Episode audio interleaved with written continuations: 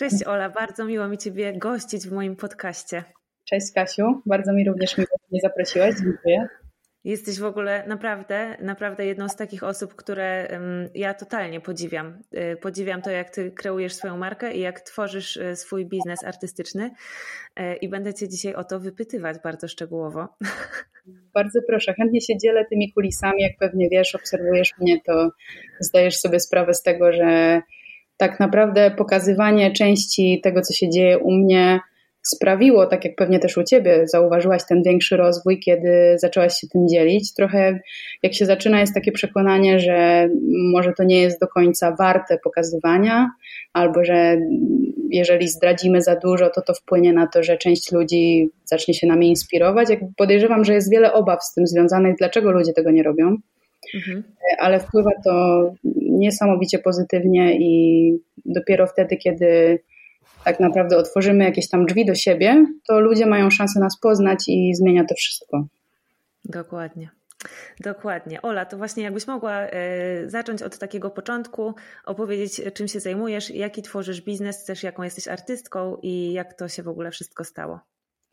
E, ja jestem, można powiedzieć, ilustratorką specjalizującą się w technice kolażu cyfrowego konkretnie.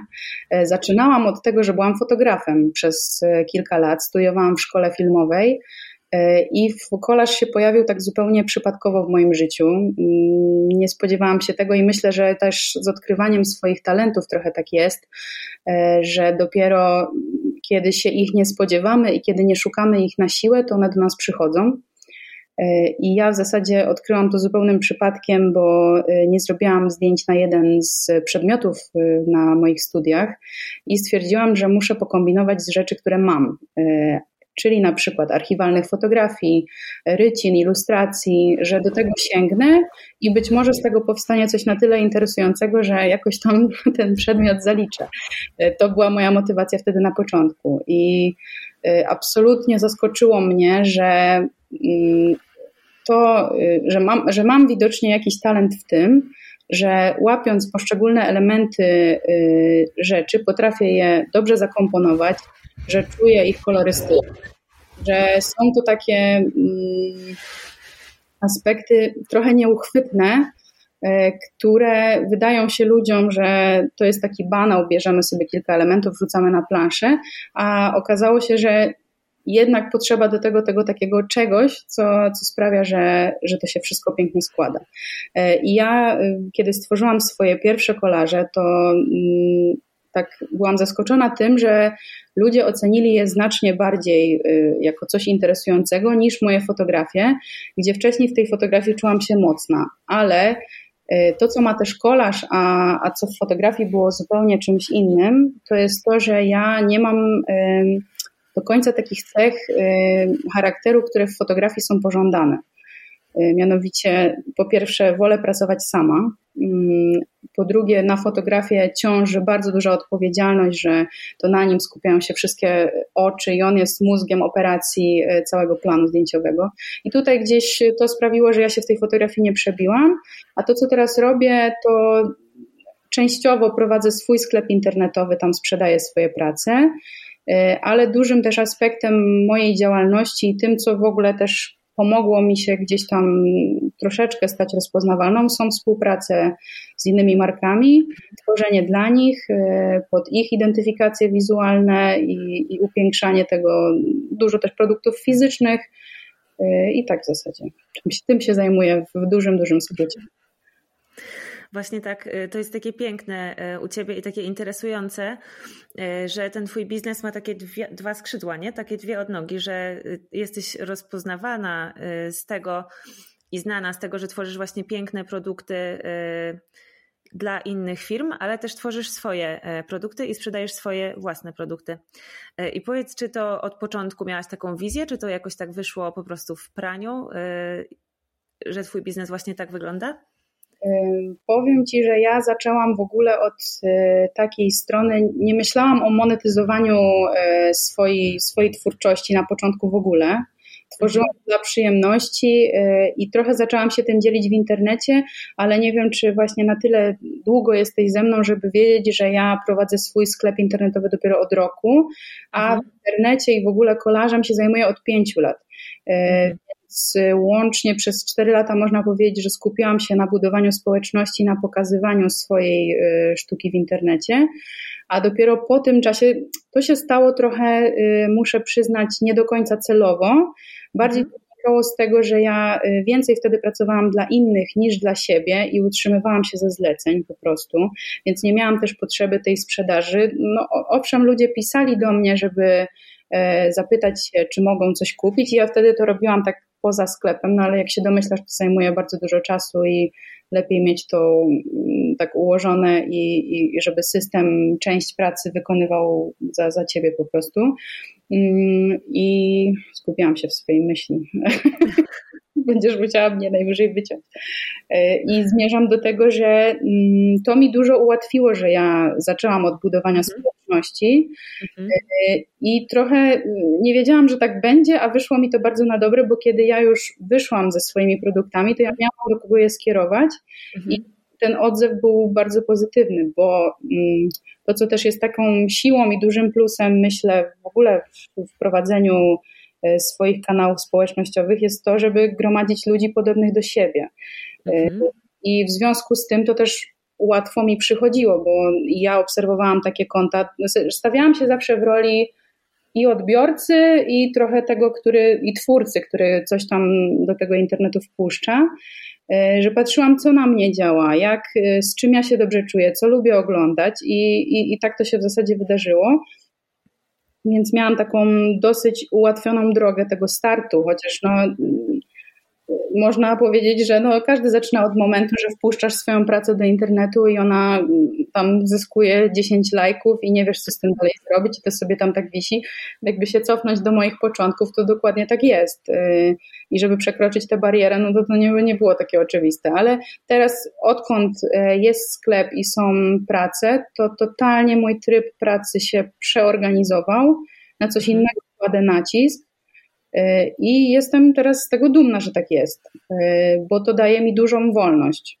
Mhm. Muszę przyznać, że od początku było tak, że trochę miałam tę taką dogodność dobierania sobie klientów pod siebie, e, ale teraz jest już w ogóle to tak zawężone, że ja jestem w bardzo mhm. komfortowym położeniu dla siebie, które sama sobie wypracowałam no to w ogóle widać po Twoich projektach, że one są e, bardzo wyselekcjonowane i że naprawdę wszystko, co wychodzi spod Twoich rąk i z twoim, swoją sygnaturą, to jest takie bardzo spójne, bardzo przemyślane i że to są takie naprawdę same perełki. E, ale to przemyślenie myślę nie wynika, znaczy oczywiście mam wizję, do której dążę, mam jakiś tam powiedzmy harmonogram działań, e, ale to się dzieje bardzo naturalnie z tego względu, że tworzę takie rzeczy, jakie sama chciałabym oglądać i nie muszę się zastanawiać nad tym, e, jakich kolorów użyć, czy to się komuś spodoba, czy nie. Nie mam raczej tego typu e, przemyśleń, tylko działam tak intuicyjnie i cały czas w zgodzie ze sobą. Ty masz już e, swój styl bardzo rozpoznawalny i wygląda na to, że klienci, którzy do ciebie się zgłaszają po zlecenia, po to, żebyś ty wspólnie z nimi stworzyła jakiś produkt, albo zaprojektowała opakowanie, przychodzą e, dla ciebie, do ciebie dlatego, że właśnie chcą tego twojego stylu, prawda?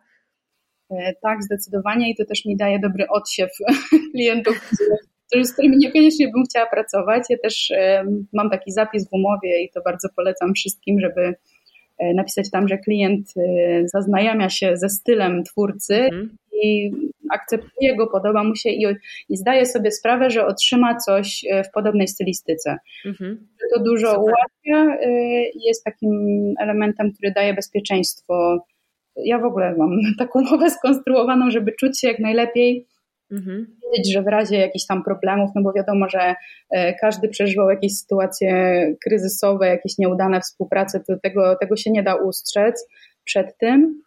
Mm, ale teraz już jestem na takim etapie, że, że bardzo się komfortowo w tym czuję. Też myślę, że mm, taka pewność siebie, że ja dam radę zrealizować y, oczekiwania klienta i zrobić wszystko tak, jak on chce, jest y, ogromnym komfortem też psychicznym, bo tak jak Ci opowiadałam o, o tej fotografii, to ja nie byłam na tyle pewna siebie, że ja dobrze oświetlę plan, że ja nie wiem, jakoś tam będę potrafiła rozmawiać z modelem i go odpowiednio ustawię i to powodowało wieczny stres. A ja teraz pracą się praktycznie w ogóle nie stresuję, bo wiem na co mnie stać, wiem, że zrobię w zasadzie wszystko, jeśli ktoś się do mnie zgłasza, to wie czego chce. Mhm. Tak, i to jest y, absolutnie sytuacja taka bardzo, bardzo komfortowa, bo ja też y, tak się ogólnie staram. No, mm, uważam, że trzeba zachować balans między y, wychodzeniem, wychodzeniem ze strefy komfortu, a byciem w takiej swojej bezpiecznej bańce, bo bycie w niej też często sprawia, że się nie rozwijamy dalej. Mhm. E, ale z drugiej strony, no, praca na tyle jest dużym obszarem mojego życia ogólnie, że muszę czuć się dobrze. I, mhm. i teraz po, po tych latach w zasadzie stawiam totalnie na siebie do tego stopnia, że jeśli ktoś się do mnie zgłasza i na przykład mamy już dwie rozmowy o projekcie, a ja wtedy poczuję, że coś jest nie tak, że mi coś nie gra, nawet na takim poziomie, wiesz, totalnie nieuchwytnym, mało logicznym, to mhm. ja rezygnuję, bo wiem, już przeszłam to, że coś będzie prędzej czy później nie tak. I to, co bym doradzała w ogóle, wiem, że na początkowym etapie bardzo trudno jest e, tak podchodzić do sprawy, bo każdy klient jest na wagę złota. Ale później, kiedy jest już taka możliwość, no to jak najbardziej. Super, okej, okay, to w ogóle zacznijmy trochę od początku i popodpytuję po Cię o właśnie te Twoje dwie odnogi, e, e, mhm. które tworzą Twój biznes teraz i o to, jak Ty je rozwijałaś, bo to mnie bardzo zastanawia. Ja nigdy nie e, pracowałam w taki sposób właśnie zleceniowy z, firmami, z klientami e, i zastanawiam się, w jaki sposób ty zdobywałaś te pierwsze zlecenia tych pierwszych klientów. Wiem, że na początku dużo ilustrowałaś też do gazet. Dużo Twoich ilustracji pojawiało się w gazetach. Powiedz, jak właśnie to na początku Ciebie wyglądało, jak Ty te zlecenia zdobywałaś? Na początku samym to była dla mnie kompletnie nieznana dziedzina, bo o ile w fotografii jakieś tam miałam pojęcie, jak się wycenia projekty, tak w ilustracji to kompletna nowość. E, ja zaczynałam od przeglądów portfolio, na które jeździłam do Warszawy. Był taki jeden przegląd CNC, on chyba nadal istnieje mm, i bardzo, bardzo go polecam. Tam wybiera się kilku ekspertów, z którymi chce się odbyć rozmowę i oni y, dają konkretne rady. Z każdym z nich ma się 15 minut na taką prezentację i później na pytania. Mhm. Dla mnie to było super cenne doświadczenie i na pierwszy przegląd pojechałam i z ilustracją, i z fotografią, na kolejny już tylko z ilustracją. I rzeczywiście tam pozyskałam pierwszych klientów, tak naprawdę, e, ale to była ogromna determinacja z mojej strony, bo ja tam pojechałam z nastawieniem. Moje nastawienie było takie: e, chcę zdobyć pierwsze zlecenie. I do osób, z którymi rozmawiałam, mówiłam, że y, taki właśnie jest mój cel i jeżeli coś dla mnie mają, to ja chętnie się w tym sprawdzę, bo nigdy tego nie robiłam. Y, I ta bezpośredniość i takie stawianie sprawy wprost bardzo mi pomogło i zwróciło ich uwagę na mnie. Y, I tak w zasadzie no, nie było tak, że dostałam za, zaraz kolejnego dnia maila. Na pierwsze mhm. zlecenie od tamtego momentu musiałam czekać pół roku tak naprawdę. Mhm wtedy dostałam maila, że mamy coś dla ciebie i to wtedy był magazyn Cookbook, z którym bardzo długo współpracowałam i bardzo miło to wspominam. E, I tak się zaczęło. Jak ja się zaczęłam tam pojawiać, to później jakoś no, widocznie z polecenia e, inne wydawnictwa odzywały się, że, że coś dla mnie mają. Ja bardzo, bardzo lubiłam to robić, ale z czasem jest tak, że niestety, e, no, powiem to wprost, no, w magazynach nie ma zbyt dużych pieniędzy. I żeby się utrzymać, to dla mnie to było za mało, bo ja pracuję dosyć wolno. Mhm. Jeden kolaż tygodniowo, co mhm. daje możliwość stworzenia w miesiącu do czterech projektów. No to mhm. stawki e, średnie, od jakich się zaczyna, no to to jest około 300-500 zł za ilustrację do, e, do artykułu no to to, jak się domyślasz, nie są pieniądze takie, z których no, mhm. nie da się. Na, na początku zresztą no, ja byłam w komfortowym położeniu, bo y, nie było tak, że pracowałam gdzieś na etacie, tylko pisałam pracę magisterską i wtedy zaczęłam właśnie działać zleceniowo. Trochę pomagali mi jeszcze rodzice. Y, I nie miałam tego momentu przejścia, bo często jest tak, że ludzie się zastanawiają, kiedy już rzucić etat, kiedy to jest ten moment. Mhm. Nie, u mnie tak nie było. Czyli ty od początku, e, jeszcze pod koniec studiów, znaczy już pod koniec, pod koniec studiów zaczęłaś sobie e, właśnie zdobywać zlecenia i rozwijać tą swoją ilustracyjną działalność? E, tak, dokładnie, a później to już bardzo szybko poszło, że mm, od tamtej pory, po jakimś roku mniej więcej, był taki martwy moment u mnie w pewnym momencie. I wtedy stworzyłam swoje portfolio w PDF-ie i je rozesłałam do ośmiu wydawnictw, bo jakby dalej szłam w tym kierunku, bo nie znałam trochę innych możliwości współpracy. Mhm. Wtedy też spotkałam się z bardzo pozytywnym odbiorem. Wiele osób mi odpisało, jakby już od razu zainteresowanych współpracą, i to był jedyny i ostatni do tej pory moment, kiedy musiałam szukać sobie klientów. A od tamtej pory jest tak, że sami mnie znajdują, sami się zgłaszają, ale też ułatwiłam im to swoją obecnością, y, no głównie na mhm. Instagramie, bo tam, tam mhm. masuję wszystkie swoje działania, y, co mhm. też jest dobre, bo na początku chce się y, wszystkimi rękami chwycić możliwości, a jednak warto się skupić na jednym medium i w nim całą swoją energię po prostu skumulować. Okej, okay, a powiedz, jak pojechałaś na ten pierwszy przegląd portfolio yy, i pojechałaś tam z jakimiś już właśnie swoimi ilustracjami, czy ty miałaś wtedy takie już yy, poczucie, że to są dobre ilustracje, że jesteś dumna z tej pracy i yy, że to jest, wiesz, na dobrym poziomie i tak dalej? Mm, tak, tak, zdecydowanie. Miałam takie, wtedy to był jeszcze etap, że trochę się szukało potwierdzenia w innych, czy, czy mhm. dobre, czy nie. Y, I miałam na, no na szczęście sam taki bardzo pozytywny feedback i to mnie wzmacniało, ale też dużo wtedy się skupiałam na takim rozwoju osobistym i tym, żeby odrzucić te myśli, że nikogo to nie interesuje, że to nie jest warte czegokolwiek i to mi bardzo pomogło i się tak na tyle wzmocniłam, że już wtedy wiedziałam, że to mi też dało tę siłę, o której Ci mówiłam, że szłam bardzo zdeterminowana. No generalnie ja tak mam, że takie odpowiednie nastawienie w głowie czyni u mnie wszystko i jeśli mi na czymś zależy i czuję się w tym dobra, no to myślę, że nie ma, nie ma rzeczy niemożliwych. No, myślę, że to jest bardzo ważne takie przekonanie e, o wartości tego, co tworzymy, żeby jakkolwiek wychodzić z tym do ludzi, czy do firm, czy do prywatnych klientów. E, a ty masz na to jakieś takie swoje sposoby, jak. Oceniać swoje prace, bo wiem, że dużo osób też ma z tym problem i mnie też ludzie często o to pytają. Jakby skąd ty wiesz, że y, to jest dobre albo niedobre, nie? Czy ty kogoś pytasz, czy masz jakieś swoje kryteria? Jak to u ciebie wygląda? Wiesz co, ja od razu to wiem, to tak brzmi strasznie, ale ja wiem, kiedy praca jest skończona. Bardzo długo w procesie twórczym jestem niezadowolona zmieniam, poprawiam, ale jak przychodzi ten moment po prostu, że to jest już to, to ja to instynktownie wiem i wtedy już absolutnie nic nie dodaję, nic nie odejmuję i też y, to, z czym się boryka wiele osób, że mm, na przykład po roku czy po dwóch patrzy na coś i mówi, nie no to jest beznadziejne. Mhm. Jak ja mogłam to zrobić? To ja tak nie mam, widzę pewne minusy, na przykład jakieś y, swoje techniczne, niedoróbki, że teraz już jestem bardziej biegła, na przykład w programie graficznym więcej jestem w stanie zrobić, ale nie zdarza mi się tak, żebym totalnie powiedziała, że nie, że to było w ogóle gniot i tak dalej. Myślę, że to jest bardzo indywidualna kwestia.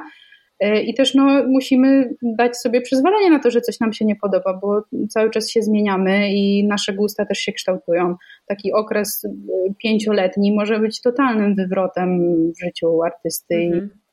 i, i jak najbardziej nie, nie, jest to, nie jest to nic złego, ale myślę, że jeśli się e, nie wie, czy coś jest dobre, czy złe, to jeszcze bym pra- proponowała pracować nad techniką i y, nad takim poznawaniem też siebie.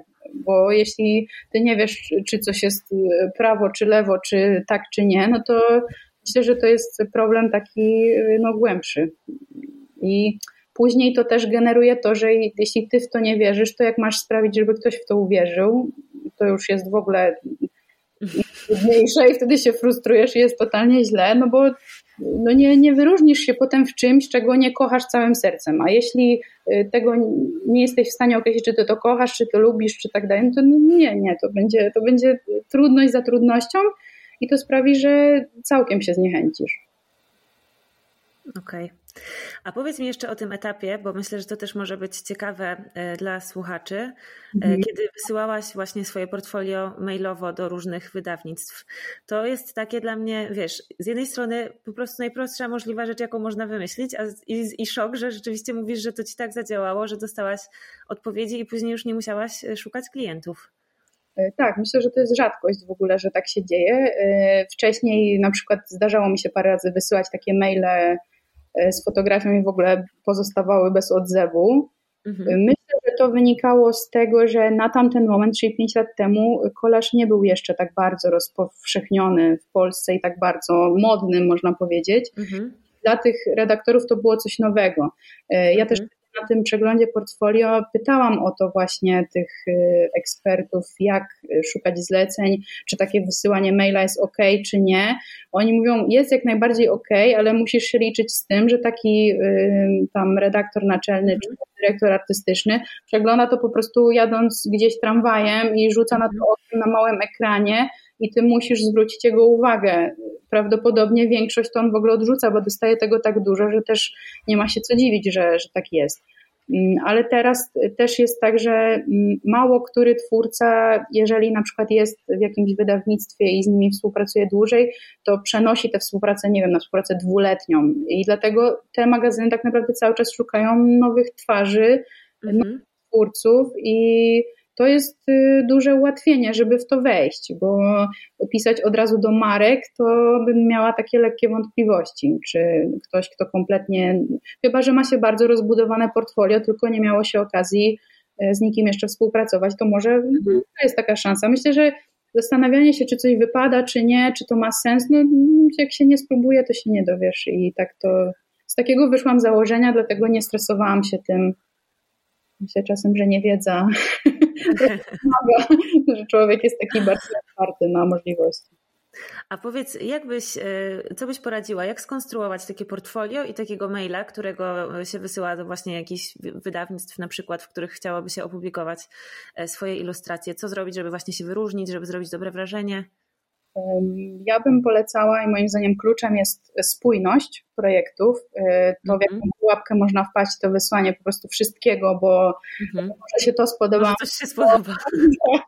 Nie, to myślę, że to jest złe, bo e, po pierwsze, jak wyślesz coś spójnego, to tworzysz wrażenie, że jesteś tym ekspertem. Mhm. E, po drugie, pokazujesz, że to jest to, na czym się super znasz i jeśli oni akurat czegoś takiego szukają, to wiedzą, że się zgłoszą do ciebie. Poza tym tworzysz wrażenie, no jesteś zapamiętanym wtedy i y, to jest istotne, żeby się w taki sposób zaprezentować. Nie wysyłałabym też dużo tych projektów, ani nie za mało. To jest takie w sobie y, trudno określić. Y, ja pamiętam, że wysyłałam tak około 6-7 realizacji maksymalnie. Ten PDF jest krótki, bo, mm, no bo on nie ma zbyt wielu stron. Też to, co uważam, że jest błędem, to nie opisywanie projektów, czyli po prostu wrzucamy slajdy i koniec, a no, taka osoba nie wie, dla kogo to się robiło, albo nie wiem, jaki był zamysł, i warto z siebie tam wycisnąć chociaż parę krótkich zdań, żeby to opisać. Y, no i też nie, nie oszukiwać, mówić na przykład, pisać w tym mailu, że nie mam jeszcze doświadczenia, że dopiero poszukuję, startuję i nie, nie ma w tym nic złego. Myślę, że, że klucz to taka szczerość. A jeśli ktoś jeszcze nie ma właśnie współprac, czy projektów, czy opublikowanych gdzieś swoich prac, to co byś? Ty, ty pewnie też tak właśnie miałaś, czy jak ty wysyłałaś portfolio, to już coś tam miałaś? No, prowadziłam Instagram, ale on tylko był takim w zasadzie, no jak, jak portfolio, bo tam wrzucałam po prostu pojedyncze posty i, i nic tam więcej nie było. Mhm. No, nie ma to jakiegoś dużego znaczenia. Wiadomo, że dobre wrażenie jest, kiedy mamy swoją stronę internetową i że to wygląda profesjonalnie, a to są takie jakieś tam dodatki. No, zależy, jakie się ma podejście. Jeżeli y, ktoś lubi mieć wszystko od A do Z przygotowane i denerwuje go, że coś jest nieidealnie zrobione, to myślę, że warto poświęcić więcej czasu i to dopracować i dopiero wtedy puścić to w świat. A jeśli to nie przeszkadza, to też jest szansa, że, że ktoś się tym zainteresuje.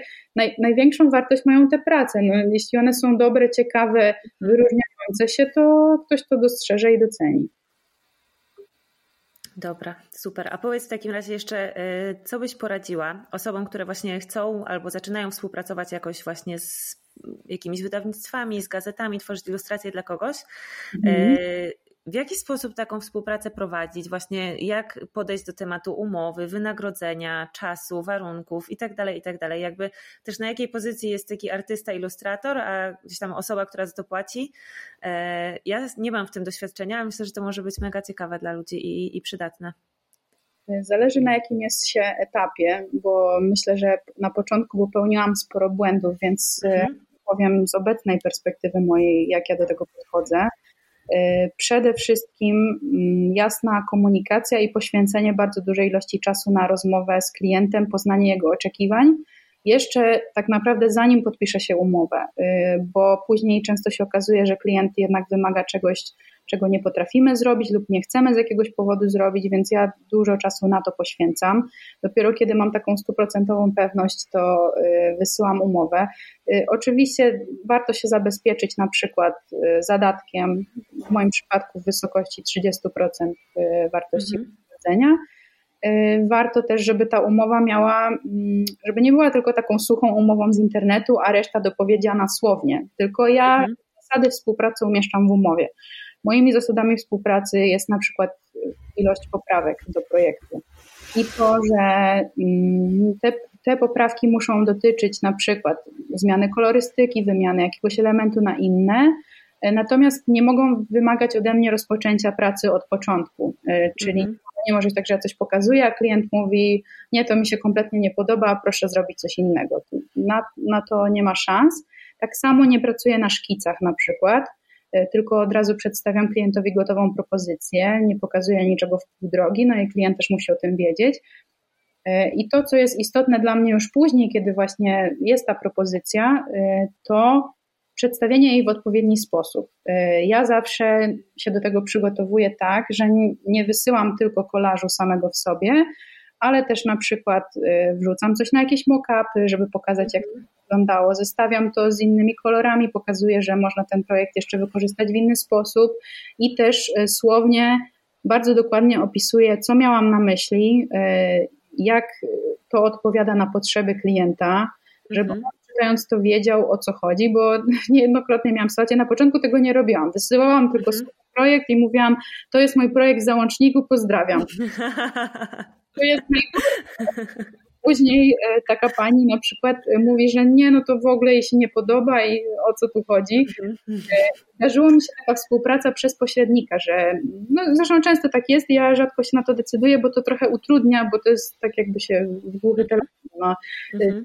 Jest później się odpowiednio zgrać, no ale tutaj było tak, że architekt tworzył wnętrze, ja miałam stworzyć kolaż na tapetę na ścianę i mhm. ten architekt mm, pośredniczył między mną a klientką. Ja wysłałam gotowy projekt i zadzwoniła do mnie klientka, że w ogóle co to jest. Okazało się, że ja się w ogóle bardzo zdenerwowałam, bo nie miałam z nią w ogóle do czynienia. No. Wynikało z tej rozmowy, że ona nie wie, jakie są założenia w ogóle tego projektu, więc jakaś taka dziwna sytuacja. I ja się do nich odezwałam z prośbą o wyjaśnienie tego i bycie dalej mhm. pośrednikiem. No i oni do mnie dzwonią za dwa dni, że e, pani Olu, bardzo przepraszamy, ale już rozmawialiśmy z tą panią i jej się to wszystko podoba, ona jest zachwycona, bo ona lubi, jak jej się wytłumaczy dlaczego. Bo jak się stworzy taką opowieść i, i wokół mhm. tego całe takie troszeczkę zamieszanie i już absolutnie żadnych poprawek do tego projektu nie było, więc jak łatwo jest y, no, sprawić, że jednak coś, co mogłoby się nie spodobać, gdzieś tam okaże się jednak trafionym projektem. Super, super rady. Czyli u Ciebie to wyglądało tak, że zaczęłaś właśnie tą współpracę z y, różnymi markami, wydawnictwami i publikowałaś swoje y, ilustracje na Instagramie. I w międzyczasie wokół tego zbierała się społeczność, która się powoli stawała zainteresowana Twoimi kolażami, tak? Samymi w sobie. Tak. Oprócz tego no, zaczęłam się dzielić kulisami pracy w mhm. takim stopniu, w jakim czułam się komfortowo. Na początku wiadomo, że nie trudno było mi mówić na przykład bezpośrednio do telefonu, zwracając się do moich odbiorców. To dopiero przyszło do mnie z czasem. Zorientowałam się, że to my siebie bardzo surowo oceniamy i patrzymy na siebie pod kątem, a kto, co ktoś o tym pomyśli. Najgorsze, co w ogóle można zrobić, to wrzucić relację i tam wejść w te wyświetlenia, kto widział Twoją relację, prześledzić i mówić, o Boże, to ten znajomy i w ogóle. Tak, tak, tak. I wtedy myślisz sobie, Boże, co oni myślą o tym wszystkim i no, trzeba przejść przez ten etap i przez to, że ktoś cię tam zaczepi i powie, o, a ty na tym Instagramie to pokazujesz swoje mieszkanie i coś tam i no. A, tak, tak. Pani z internetu teraz wielka, nie? Tak, tak, tak. Nie, no to ja akurat mam na tyle takich serdecznych znajomych, że to zawsze było takie z przymrużeniem oka i bardzo sympatyczne. Nikt mi nigdy tam nie mówił, że że przesadzam. Oczywiście nie wiem, chyba, że tam za plecami się śmieją ze mnie, ale odrzuciłam po prostu myśli na ten temat staram się traktować te inne osoby jak swoich właśnie dobrych znajomych, że chętnie się z nimi dzielę tym, czym chcę. Oczywiście jest w tym jakiś element kreacji, no bo on nie pokazuje wszystkiego. Też wiesz, no, estetyka ma dla mnie wysokie znaczenie, więc nie wiem, nie pokazuję bałaganu w mieszkaniu, mimo że go mam na przykład. Mhm. Staram się tak prezentować ten swój świat, jaki, jakim chciałabym, żeby był, jak chciałabym, żeby ludzie mnie widzieli, ale jest to bardzo autentyczne, bo mhm. niczego tam nie udaje i tak dalej. Po prostu to jest jakiś tam zawężony świat, okienko, przez które można sobie tam zaglądnąć i, i to jest moim zdaniem ok. Bardzo, bardzo mi to pomogło, bo mm, no, ludzie potrzebują czuć yy, po pierwsze sympatię, po drugie zaufanie, no a takiego czegoś nie da się zbudować na tym, że tylko sobie tam wrzucasz jakieś rzeczy. Mhm. Poza tym nauczyłam się też tego, też na swoim przykładzie, po prostu z obserwacji, że e, często twórcy, na przykład jak robią Instastory, wrzucają jakieś kadry, no i później okazuje się, że y, te kadry są zupełnie z niczym niezwiązane i ja jako odbiorca oglądam je i nie wiem o czym to story jest.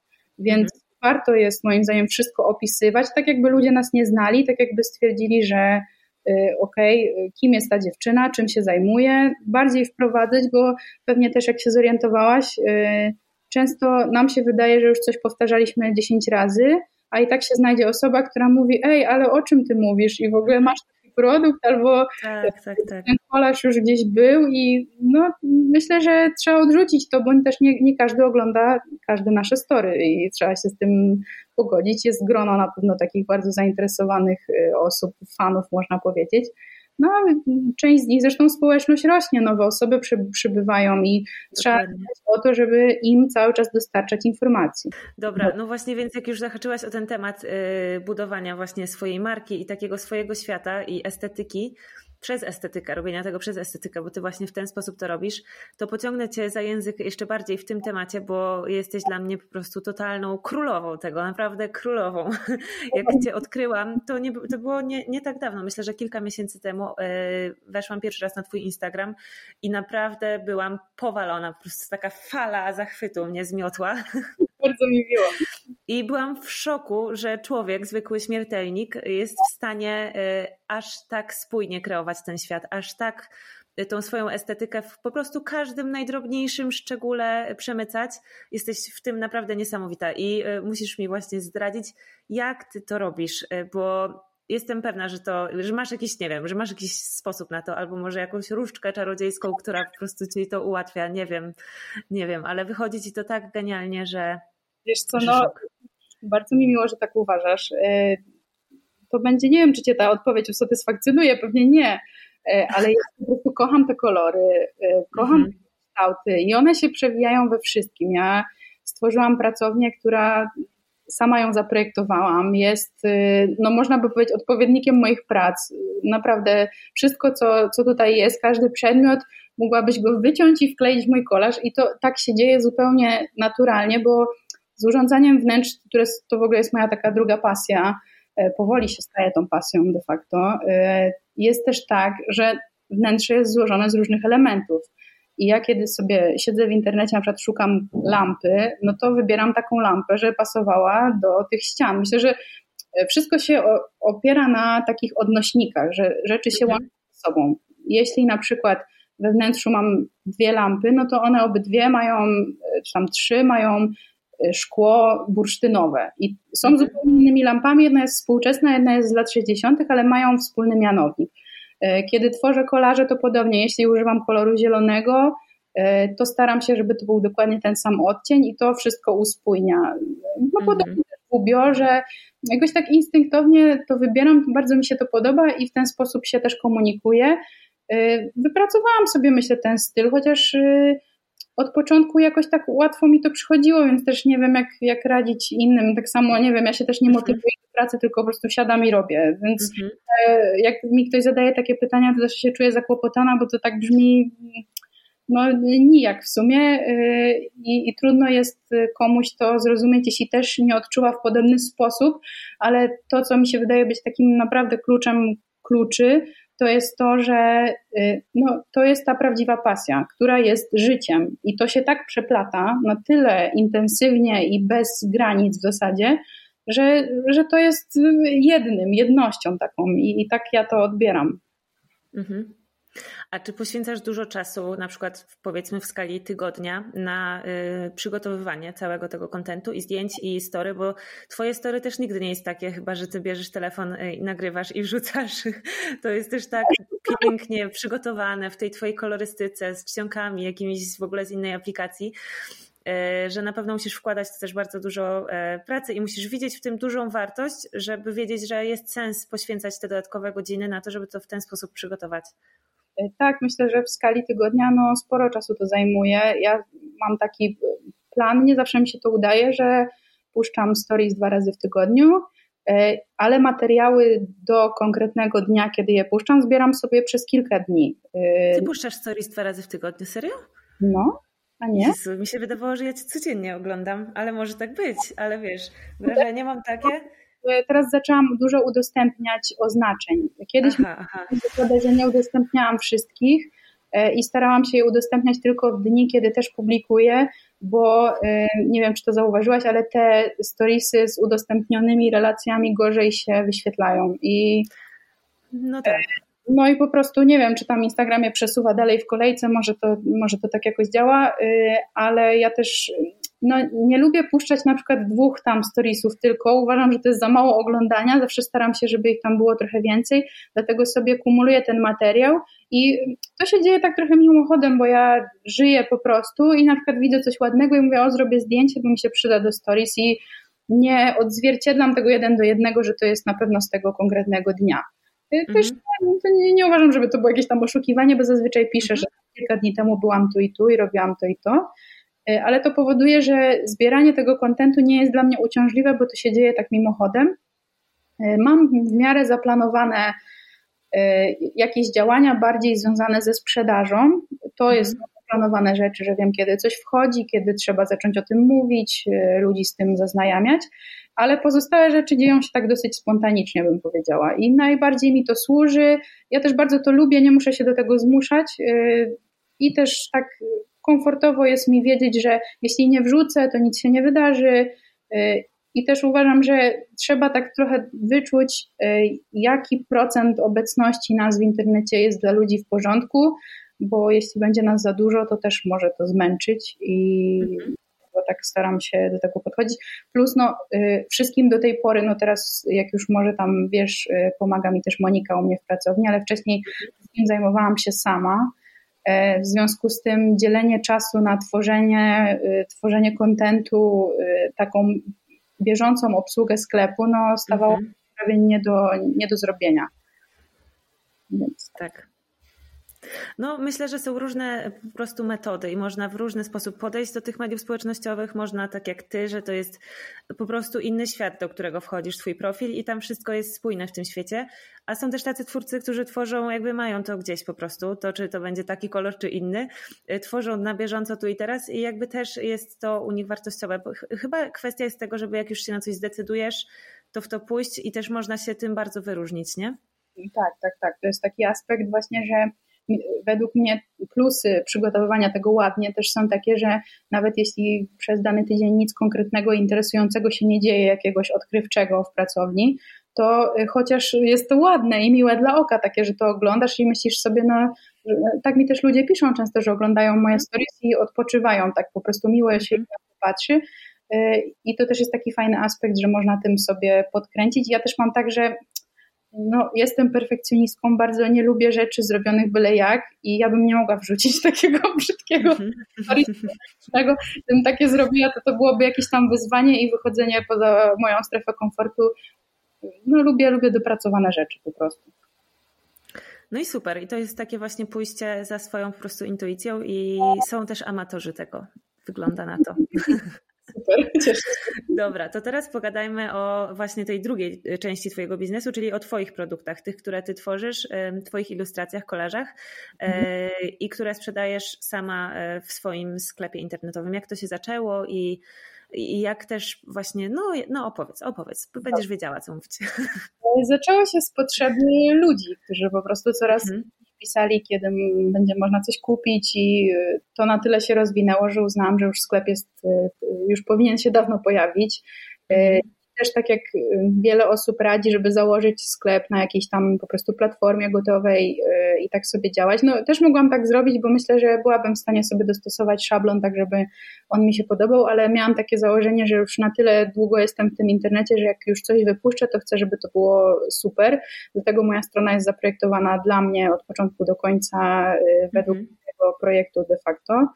E, i jest też systemem stworzonym dla mnie, co mi daje bardzo dużo możliwości e, usprawniania tej wysyłki.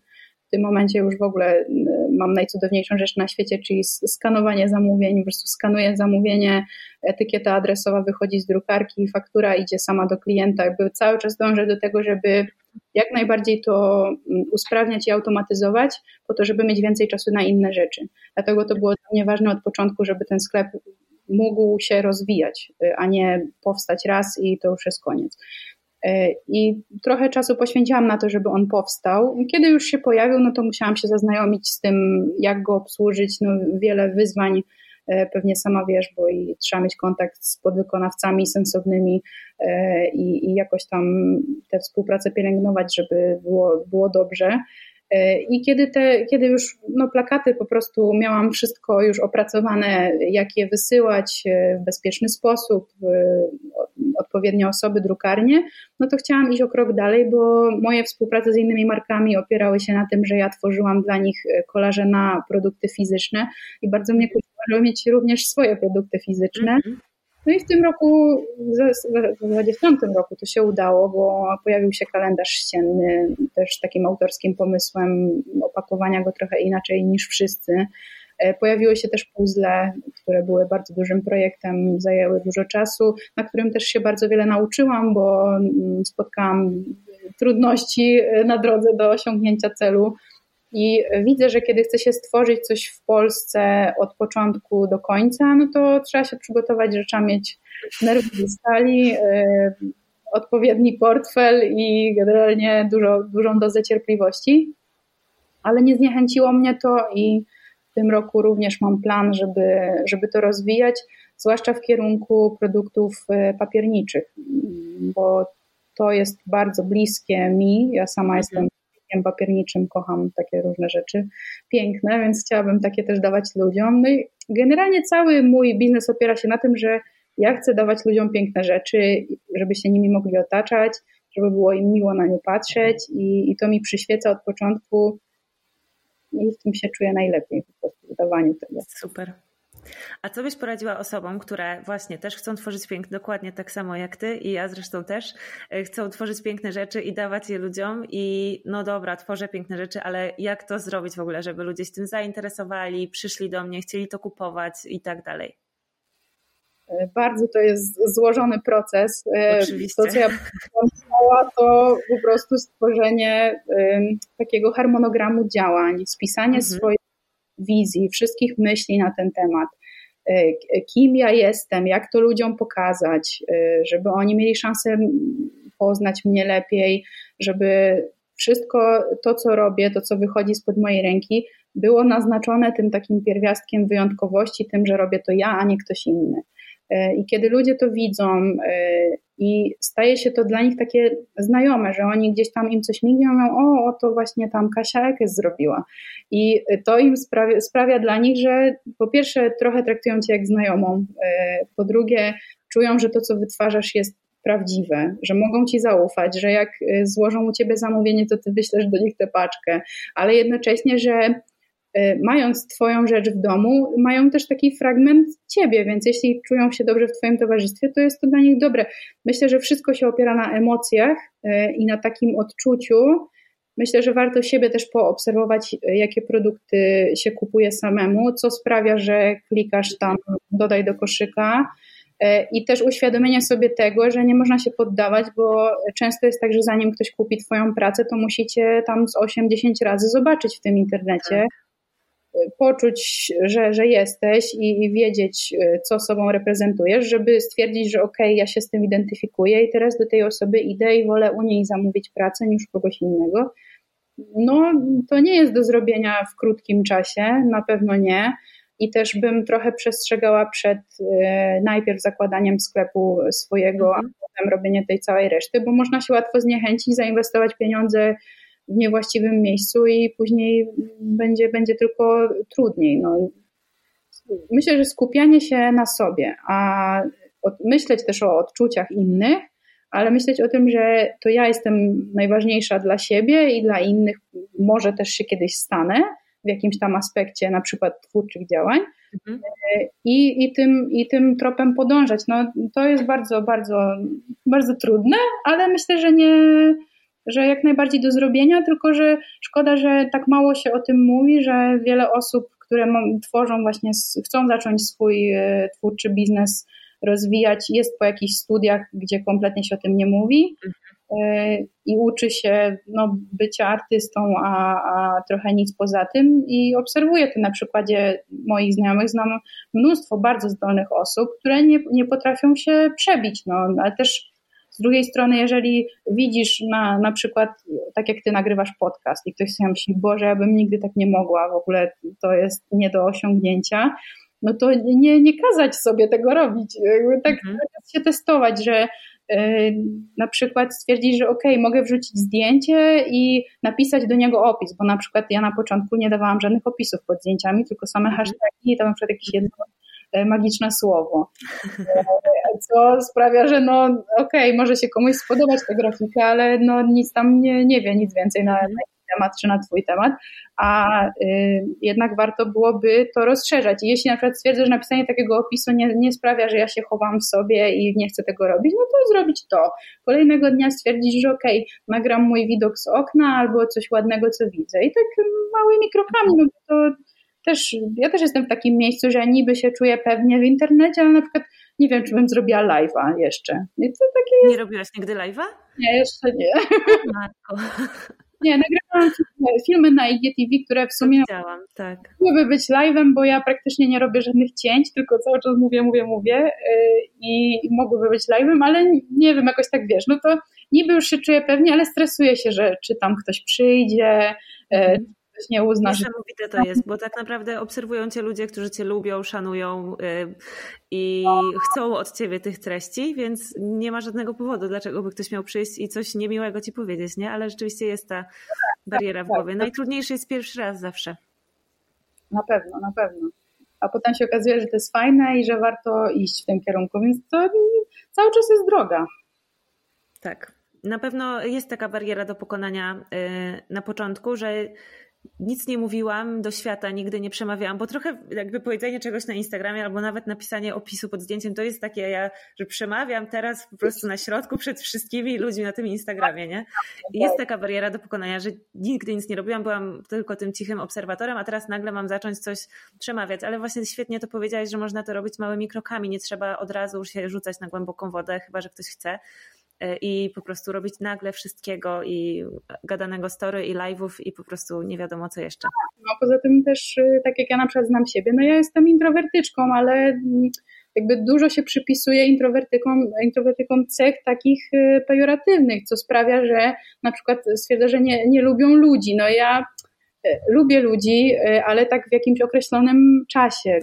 Ich tak do siebie dopuszczam, żeby też mhm niestety trzeba dbać o takie swoje zasoby wewnętrzne. Pewnie sama to wiesz, że jak jesteś przemęczona, przebodźcowana, za dużo się dzieje, no to nie, nie stworzysz tak dobrych rzeczy, jak mogłabyś, kiedy ta głowa jest spokojna, oczyszczona, wszystko jest tak, jak być powinno.